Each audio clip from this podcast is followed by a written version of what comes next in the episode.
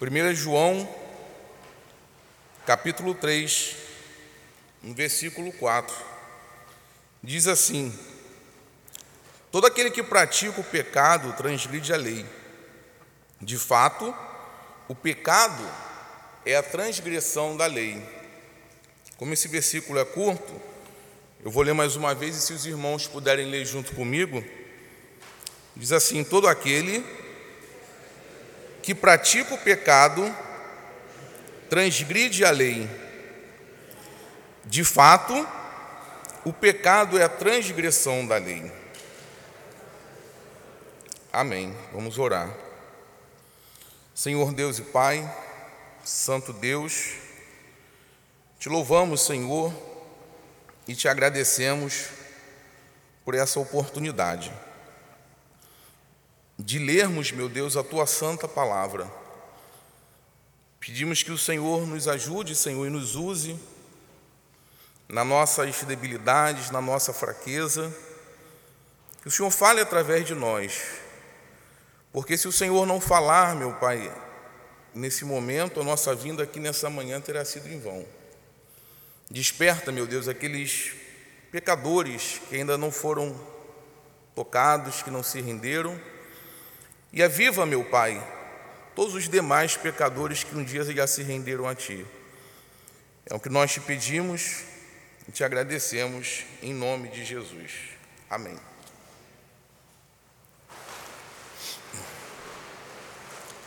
É, desde criança, eu tenho um, um hábito, um costume de observar a natureza.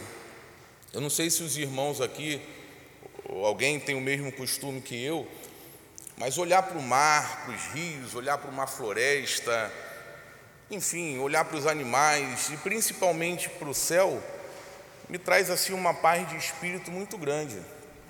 Lá em casa, todas as vezes que nós decidimos nos mudar de endereço, a primeira exigência que eu faço é saber como que é a vista do imóvel. Eu e minha família já nos mudamos algumas vezes eu sempre procuro saber se no imóvel novo eu vou conseguir ter um jardim para olhar, uma árvore, se eu vou conseguir olhar para o céu. Enquanto a minha esposa está preocupada em saber se nos cômodos tem móvel, armário ou não, estou preocupado com a vista. Né? O, uma coisa que eu estava lembrando esses dias lá em casa, o ano de 2022 acabou de começar e até o meado do ano as chuvas não tinham dado trégua, né? Todas as vezes que a gente ia para a janela do quarto, para a sala, para poder olhar para o céu, a única coisa que nós conseguíamos reparar eram nuvens, nuvens cobrindo o céu. A gente ainda não tinha recebido a visita do sol, igual hoje. E essa reflexão, ela me fez lembrar sobre o, sobre o livro Dia a Dia com Spurgeon. É um dia que nós temos lá em casa e nós usamos no nosso devocional diário onde Charles Spurgeon, ele diz assim: Nossos pecados são como uma nuvem. Assim como as nuvens têm muitos formatos e sombras, assim são nossas transgressões.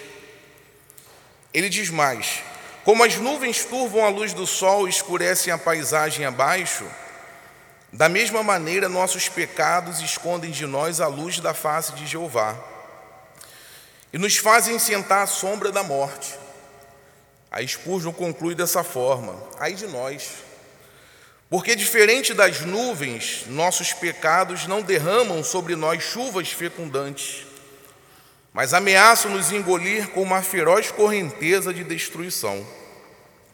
Eu achei essa parte aqui do, do livro do Charles Spurgeon algo muito profundo. Crianças, Divida a folha de vocês em duas partes.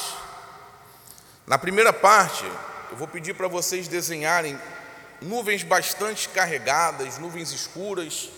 Se você conseguir desenhar, escrever o som que o trovão faz, desenhar raios. Embaixo dessas nuvens, vou pedir para vocês é, desenharem ruas alagadas, carros boiando, pessoas com a metade do corpo dentro da água, enfim, um caos danado coisas que infelizmente nós estamos acostumados em ver, presenciar aqui na nossa cidade. Enfim, Usa a criatividade de vocês. Se você tiver alguma dificuldade, peça ajuda do seu pai, da sua mãe. E na parte de cima, vocês escrevam assim: o pecado causa terríveis danos. O pecado causa terríveis danos.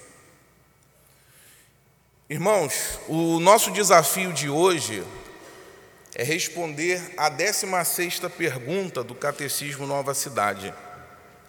O que é pecado? Como nós podemos observar a definição de pecado que o autor do catecismo nos apresenta, o pastor Marcelo leu aqui ainda há pouco, eu vou repetir só para ficar mais memorizado em nossa mente. O autor diz assim: pecado é rejeitarmos ou ignorarmos a Deus no mundo que ele criou, rebelando-nos contra ele e vivendo sem tê-lo como referencial em nossa vida não sermos ou fazermos o que Ele requer em Sua lei, o que resulta em nossa morte e na desintegração de toda a criação. Se você trouxe seu livrinho, você pode até acompanhar. Seguindo ainda pelo catecismo, nós temos o comentário do professor e evangelista do século XX e século XXI, o Oswald Chambers, eu acho que é assim o nome dele. Ele diz assim: Está aí no, no, no, no livro de vocês. O pecado é uma relação fundamental. Não é fazer a coisa errada, é ser errado. Ser deliberado e enfaticamente independente de Deus. A religião cristã baseia tudo na natureza positiva e radical do pecado. Outras religiões falam de pecado, mas só a Bíblia trata do pecado. A primeira coisa que Jesus Cristo enfrentou nos homens foi a hereditariedade do pecado. E como temos ignorado isso em nossa apresentação do Evangelho? A mensagem do Evangelho perdeu sua pungência e seu poder de entusiasmar. Esse comentário aqui, quando eu estava lendo ele em casa, eu percebi que parece que esse comentário ele foi escrito nos dias atuais. E o que, que a Bíblia ela nos diz sobre o pecado? Esse versículo que nós lemos aqui em 1 João, se você for ver na versão Almeida Revista e Corrigida, ele diz: qualquer que comete pecado também comete iniquidade, porque o pecado é iniquidade. A palavra iniquidade no dicionário, ela aparece como aquilo que é contrário à equidade Equidade está ligada à justiça. A Bíblia também chama o pecado de corrupção. Lá em 2 Pedro, capítulo 2, versículo 20, Pedro diz assim: Porquanto se depois de terem escapado das corrupções do mundo, pelo conhecimento do Senhor e Salvador Jesus Cristo, forem outras, outra vez envolvidos nelas e vencidos, tornou-se-lhe o último estado pior do que o primeiro. O pecado ele é grave. O pecado, ele é uma ofensa contra a glória de Deus. Todo pecado, ele é grave porque ele é uma transgressão. O que é uma, uma transgressão? A transgressão é a quebra da lei de Deus uma rebelião contra a lei de Deus. Existem várias palavras que definem o pecado. Eu estava pesquisando e achei uma palavra chamada ramartano, ramartia, ratá. São palavras é, no significado grego e no hebraico para pecado. Todo homem que pecou, ele está desvirtuado. Todos nós, todo homem. Todo homem que pecou, todo ser humano que pecou, errou o alvo, saiu da linha. Porém, o pecado, ele não é apenas o que nós fazemos de errado. Pecado não é só uma atitude sua ou minha que nós cometemos errada. O pecado é uma condição inata do homem. O pecado ele está registrado no meu e no seu DNA. Por que, que nós pecamos? Nós pecamos porque nós somos pecadores. Isso está dentro da gente. Só dividir um exemplo com vocês. Eu sou pai de dois pecadores. Pecadora mais velha de 12 anos, a Débora, e o mais novo de dois anos, o Thales. Agora, como o pastor Marcelo falou, Deus nos agraciou com mais, com mais um. A Débora está gerando um terceiro pecador dentro dela. Semana passada eu estava sentado em casa, na sala, preparando o sermão, estudando, fazendo as anotações, as observações. Eu estava assim num canto na sala e via Débora passando. Do nada. Do nada, o Thales, de dois anos de idade, apareceu com uma espada de plástico na mão e começou a bater na Débora. Não sei se o Thales saiu do chão, se ele caiu do teto. Eu sei que na hora ele começou a bater na Débora, bateu, bateu, bateu. E a Débora começou a gritar: Mãe, mãe, me ajuda, o Thales está me batendo. Quando a Mônica saiu da cozinha em direção ao Thales, o Thales, antes de, acho que só viu a sombra da mãe, ele correu para de trás do sofá jogou a espada e tem uma caixa de som lá na sala e começou a bater olhando para o céu. E eu parei e fiquei observando aquilo, né? Estava digitando sobre o pecado, eu fiquei observando aquilo. E assim a Mônica chegou e falou: O que está acontecendo aqui? E o Thales continuou, batendo na caixa de som e olhando para o céu. Eu falei: Meu Deus, o menino acabou de fazer dois anos de idade e ele já tem a, a ciência de que ninguém é obrigado a, a levantar prova contra si mesmo. Ele já entende sobre direito. Né? Dois anos de idade. Quando ele viu a, a, a mãe chegando, ele já escondeu a arma do crime. Ele só não fugiu do flagrante porque a porta estava fechada. Porque se a porta tivesse aberta, a Mônica ia chegar na cena do crime e ia ver lá a vítima sofrendo, mas o agressor já teria fugido há muito tempo. Aí você para para pensar, uma criança de dois anos, como pode ter essa atitude agressiva de bater em outra pessoa, quando vê a, a, a justiça em forma de mãe chegando até ele, ele esconde, disfarça. Como que pode isso? Quem ensinou isso para essa criança? Meu filho não vê televisão, meu filho não frequenta a escola. Lá em casa, graças a Deus, existe um amor e um respeito único, é, é, um amor e um, e um respeito entre um e outro, que não tem agressão, ele não tem esse exemplo em casa mútuo, né? um respeito mútuo. Como que o Thales aprendeu isso? Aí nesse mesmo dia, né, nessa mesma semana, eu pedindo direção a Deus, e eu vi que o, o salmista Davi, ele explica isso. Ele dá uma, uma explicação de uma forma bem clara. No, no livro de Salmos, lá no capítulo 1, do versículo, desculpa, Salmos capítulo 51, do versículo 1 ao 5, Davi diz assim: Tem misericórdia de mim, ó Deus, por teu amor, por tua grande compaixão. Apaga as minhas transgressões. Lava-me de toda a minha culpa e purifica-me do meu pecado. Pois eu mesmo reconheço as minhas transgressões, o meu pecado sempre me persegue. Contra ti, só contra ti pequei e fiz o que tu reprovas, de modo que justa é a tua sentença e tens razão em condenar-me. Aí Davi encerra assim: Sei que sou pecador desde que nasci, sim, desde que me concebeu a minha mãe. Então aqui fica claro que o pecado, como nós falamos ainda agora, está marcado no DNA de cada um de nós. O pecado faz parte da gente. E o que nos entristece é ver como que a igreja moderna ela tem ignorado esse tema. A irmã Raquel orando ainda há pouco, né? Tudo isso veio aflorando na minha mente. Você liga a televisão, a internet, você vê cada baboseira aí que as pessoas ficam falando, usando a Bíblia para, enfim, para os seus interesses pessoais. Falar e ouvir sobre o pecado não é algo agradável, é algo que incomoda. O pecado, essa palavra, esse assunto, ele constrange, ele afronta o pecador. Infelizmente, né, como eu falei, muitos púlpitos afora deixaram de expor o Evangelho de forma fiel para falarem palavras aconchegantes, palavras motivacionais, palavras de autoajuda. Né? O púlpito aí parece mais, aí fora, parece mais um circo e outros parece mais um, um consultório.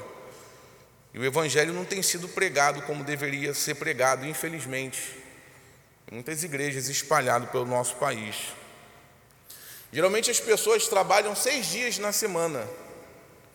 E quando elas estão de folga, elas não querem ir para a igreja para ouvir a realidade do seu estado caído. Pelo contrário, as pessoas querem receber injeção de ânimo para poder terem forças para enfrentar as lutas que vão vir na semana seguinte. Poxa, eu trabalho todo dia, enfrento lá meu patrão, enfrento os colegas, é uma disputa danada, eu estou cansado. Quando eu chego na igreja, domingo de manhã, eu vou ouvir falar sobre pecado, eu vou ouvir falar sobre o meu estado caído. Palavras como você é mais que vencedor, vai dar tudo certo e pare de sofrer. Essas palavras são mais prazerosas de se ouvir em um sermão de domingo do que, todavia, não há um só justo na terra, ninguém que pratique o bem e nunca peque. Está lá em Eclesiastes capítulo 7, 20. Ou todos pecaram e estão destituídos da glória de Deus, Romanos 3, 23. Ou ainda, mas se vocês não fizerem isso, estarão pecando contra o Senhor. Estejam certos de que vocês não escaparão do pecado que cometeram. Isso aqui foi Moisés falando. Está lá em Números 32, 23. Esse versículo aqui, esse último versículo, ele é interessante porque ele fala das consequências do pecado. Né? Moisés dirigiu essas palavras para os homens de Ruben e Gade. Esses homens não queriam atravessar o Jordão para tomar posse da terra que Deus tinha prometido à nação de Israel. Eles não queriam enfrentar os inimigos, eles queriam ficar aquém do Jordão por ser uma terra fértil e por eles serem donos de numerosos gados, rebanhos. Aí por isso Moisés ficou indignado e perguntou para eles: Vem cá, as demais tribos, os demais homens vão atravessar, vão enfrentar os inimigos e vocês vão ficar aqui? Vocês vão pecar contra o Senhor, vocês vão desencorajar os outros irmãos? Aí esses homens dessas duas tribos prometeram a Moisés: tá bom, nós vamos lá, vamos lutar contra, junto com os nossos irmãos, e assim que os inimigos forem derrotados, a gente volta para cá. As demais tribos tomam seus pedaços de terra como herança, na terra prometida, a gente volta para cá. Aí Moisés disse assim para eles: se vocês fizerem o que estão prometendo, vocês ficarão livres da obrigação de vocês para com o Senhor e para com Israel. E esta terra será de vocês perante o Senhor. Mas se vocês não fizerem isso, estarão pecando contra o Senhor. E estejam certos de que vocês não escaparão do pecado que cometeram. Isso aqui é algo que tem que ficar gravado na nossa mente. Pecado ele tem consequências. Ele traz consequências para nossas vidas. Em Gênesis capítulo 2, nos versículos 16 e 17, Deus disse para Adão que ele poderia comer livremente de qualquer árvore do jardim, menos da árvore do conhecimento do bem e do mal. E Deus ainda falou para Adão de forma bem clara que no dia que ele comesse dessa árvore, desse fruto, certamente Adão morreria. Mais à frente, em Gênesis capítulo 3, no versículo 6, nós vemos que Adão ignorou, ignorou completamente a ordem de Deus e comeu do fruto. Paulo vai dizer lá em Romanos capítulo 5, no versículo 12, que o pecado entrou no mundo por um homem, e pelo pecado a morte. Assim também a morte veio a todos os homens, porque todos pecaram. Irmãos, alguém aqui tem dúvida se é pecador ou não? Alguém que, será que alguém aqui na congregação ou em algum lugar tem dúvida se é pecador ou não? Isso é muito simples de responder. Só você se perguntar se algum dia você vai morrer. Faz essa pergunta para você e responde de uma forma sincera. É óbvio que sim, todos nós um dia iremos enfrentar a morte. Independente se você é criança, se você é adulto, se você é idoso. Todos um dia iremos enfrentar a morte. E por que, que nós vamos ter que enfrentar a morte? Porque a Bíblia é, é clara: o salário do pecado é morte. Você trabalha a semana toda, você recebe o seu salário. Você trabalha a semana toda, o mês todo, você recebe o seu salário. Por causa do seu trabalho, que você é um trabalhador, um profissional, você tem direito a um salário. E por causa que você é pecador, você tem direito à morte. Eu e você, nós vamos enfrentar a morte. Então não tem como contestar alguém querer mostrar suas obras, né, para justificar se é pecador ou não. Dentre as consequências da desobediência dos nossos primeiros pais, lá no Éden, nós vemos a mentira, o medo, tudo isso, tudo isso entrou depois do pecado, né? A dor e várias outras consequências que atingiram esse mundo que nós vivemos e que com certeza ele caminha para o fim. E a pior das consequências que o ser humano, a humanidade pôde errar por causa de um único homem, por causa de uma única ação, atitude errada, a pior consequência foi a morte. E pior do que a morte física foi a morte espiritual. O homem perdeu seu relacionamento com Deus. O homem tinha um relacionamento. Imagina só você frente a frente com Deus, conversando com Deus no final da tarde, no jardim. O homem perdeu isso por causa do pecado. Essa é a gravidade do pecado. O pecado nos mata, o pecado ele nos afasta de Deus. Nós não podemos conviver com o pecado como se o pecado fosse algo normal, como se fosse algo inofensivo. O pecado é como se fosse um vírus. O pecado é como um vírus que deforma. O pecado ele destrói a nossa alma, ele destrói o homem. O mundo é um verdadeiro inferno, né? Você, enfim, liga a tele. É só você sair daqui agora, você vai ver. Esse engarrafamento aí pode não ter ninguém na sua frente. Você olha assim para o lado, para o retrovisor, você liga a seta, vai aparecer um carro do nada, vai forçar só para você não passar. E fora outras coisas mais.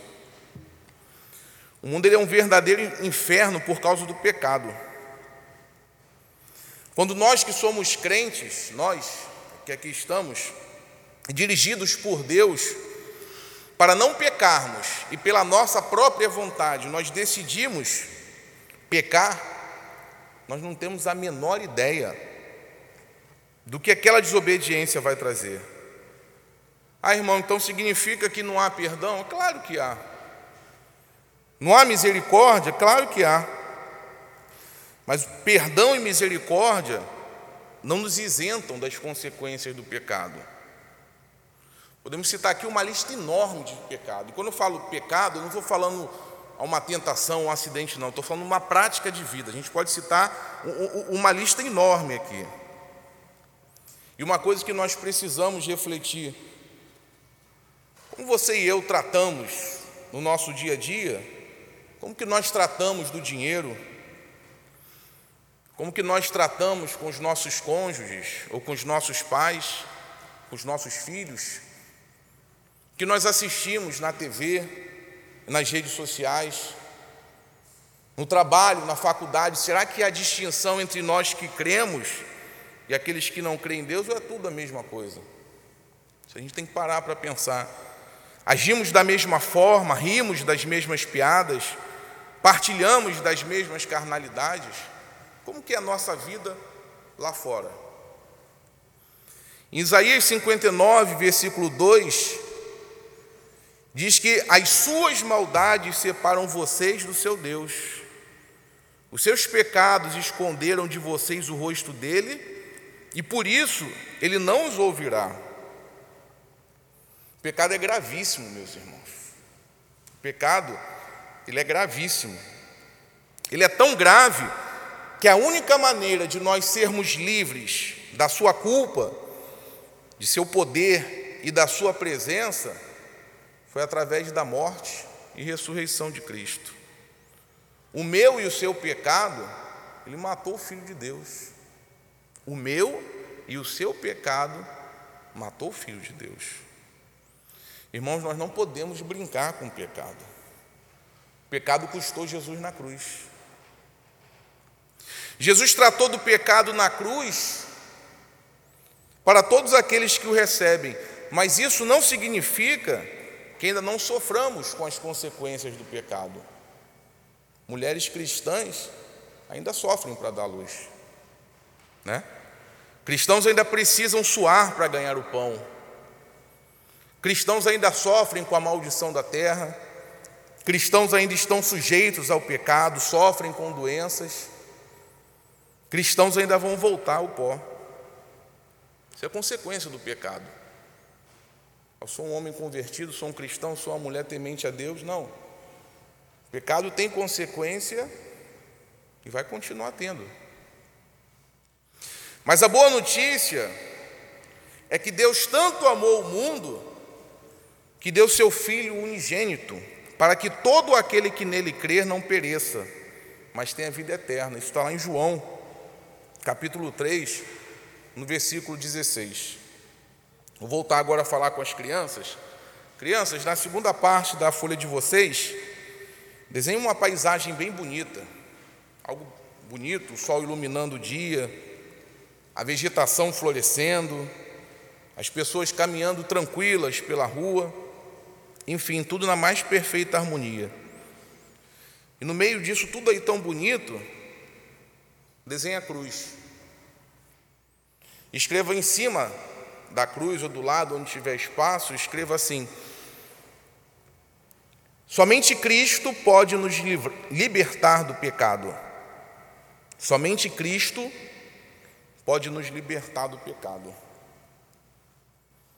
Uma outra pergunta que eu vou trazer para os irmãos que se encontram aqui presentes.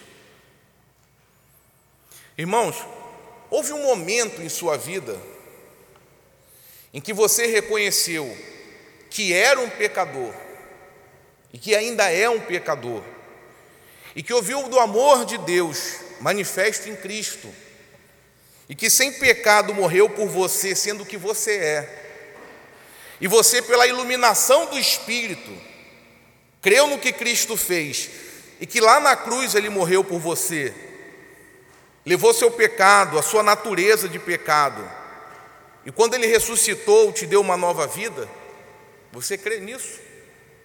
Você não repete isso só porque ouve outras pessoas falando? Isso é uma realidade na sua vida?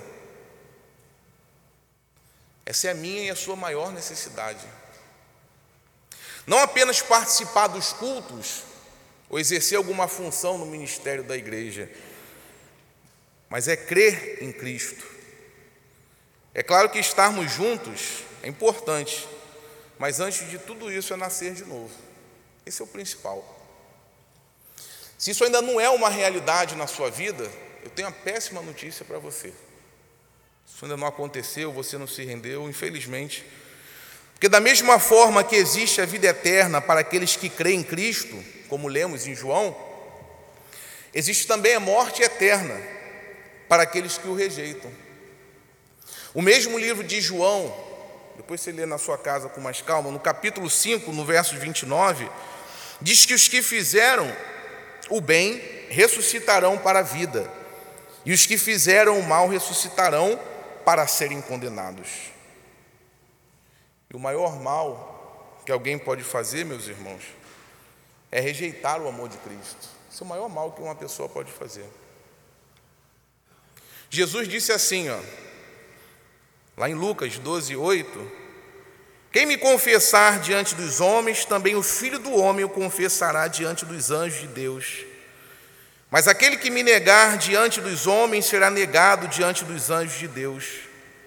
Jesus disse mais: Eis que estou à porta e bato. Se alguém ouvir a minha voz e abrir a porta, entrarei e cearei com ele e ele comigo. Esse versículo está em Apocalipse 3, capítulo 20. Faça uma reflexão agora, cada um de vocês, cada um de nós que estamos aqui. Há quanto tempo você tem ouvido a voz de Deus batendo aí na porta do seu coração, na sua mente, e de repente até hoje você não decidiu abrir a porta para Jesus entrar. Aí você me pergunta assim, irmão, na prática, como que é isso? Eu já ouvi tanto, abre a porta, entrega, como que isso funciona? Na prática, como que é abrir a porta para Jesus? Eu vou dar dois exemplos aqui para vocês de três homens.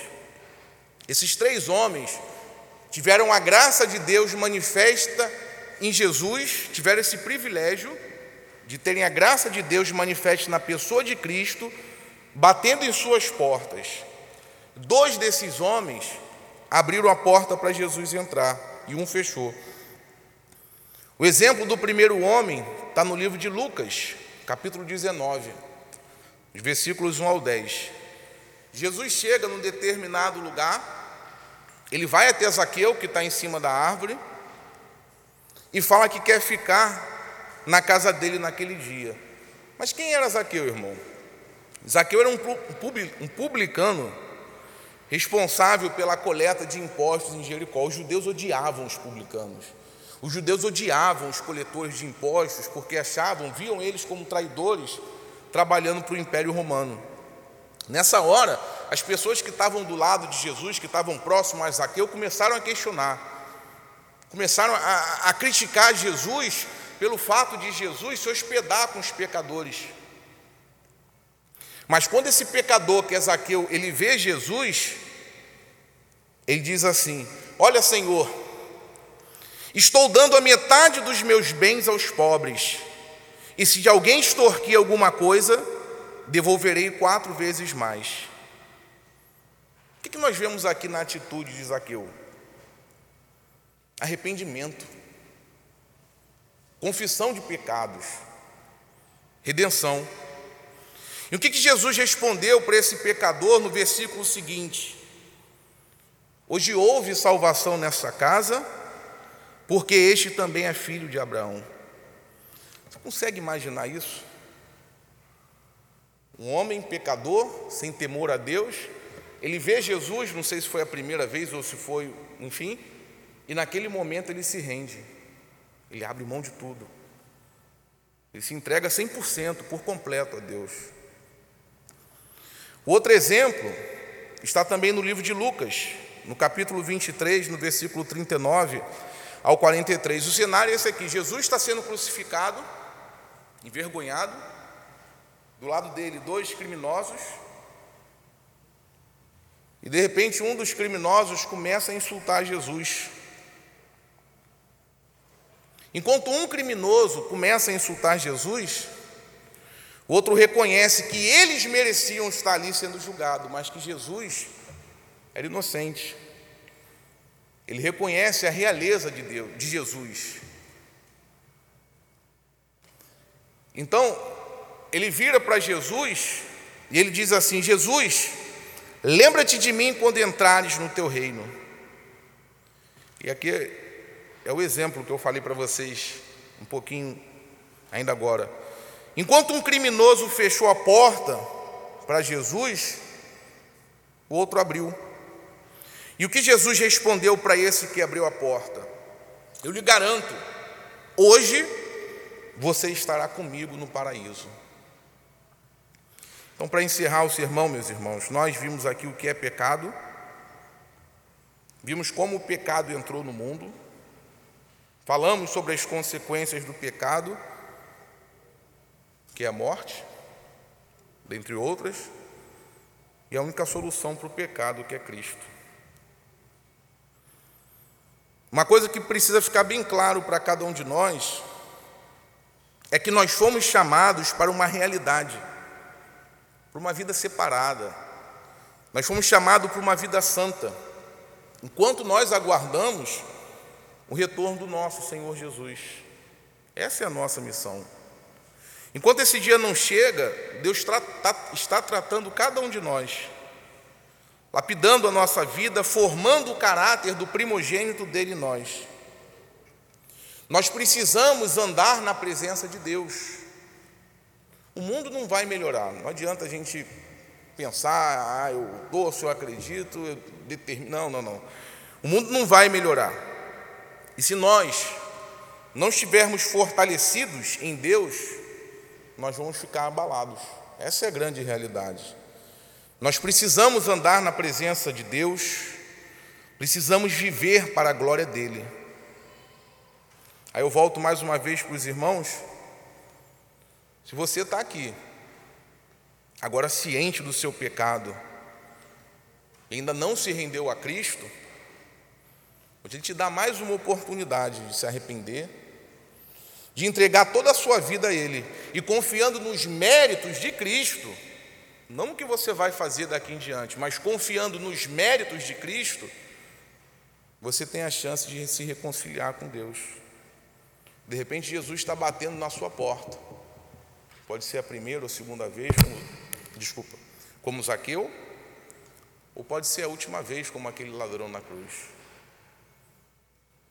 Jesus batendo na porta, você tem que abrir a porta, escancarar a porta para Jesus, não ficar olhando do olho mágico ou abrir só uma flechinha, é abrir de verdade, é se entregar para Cristo.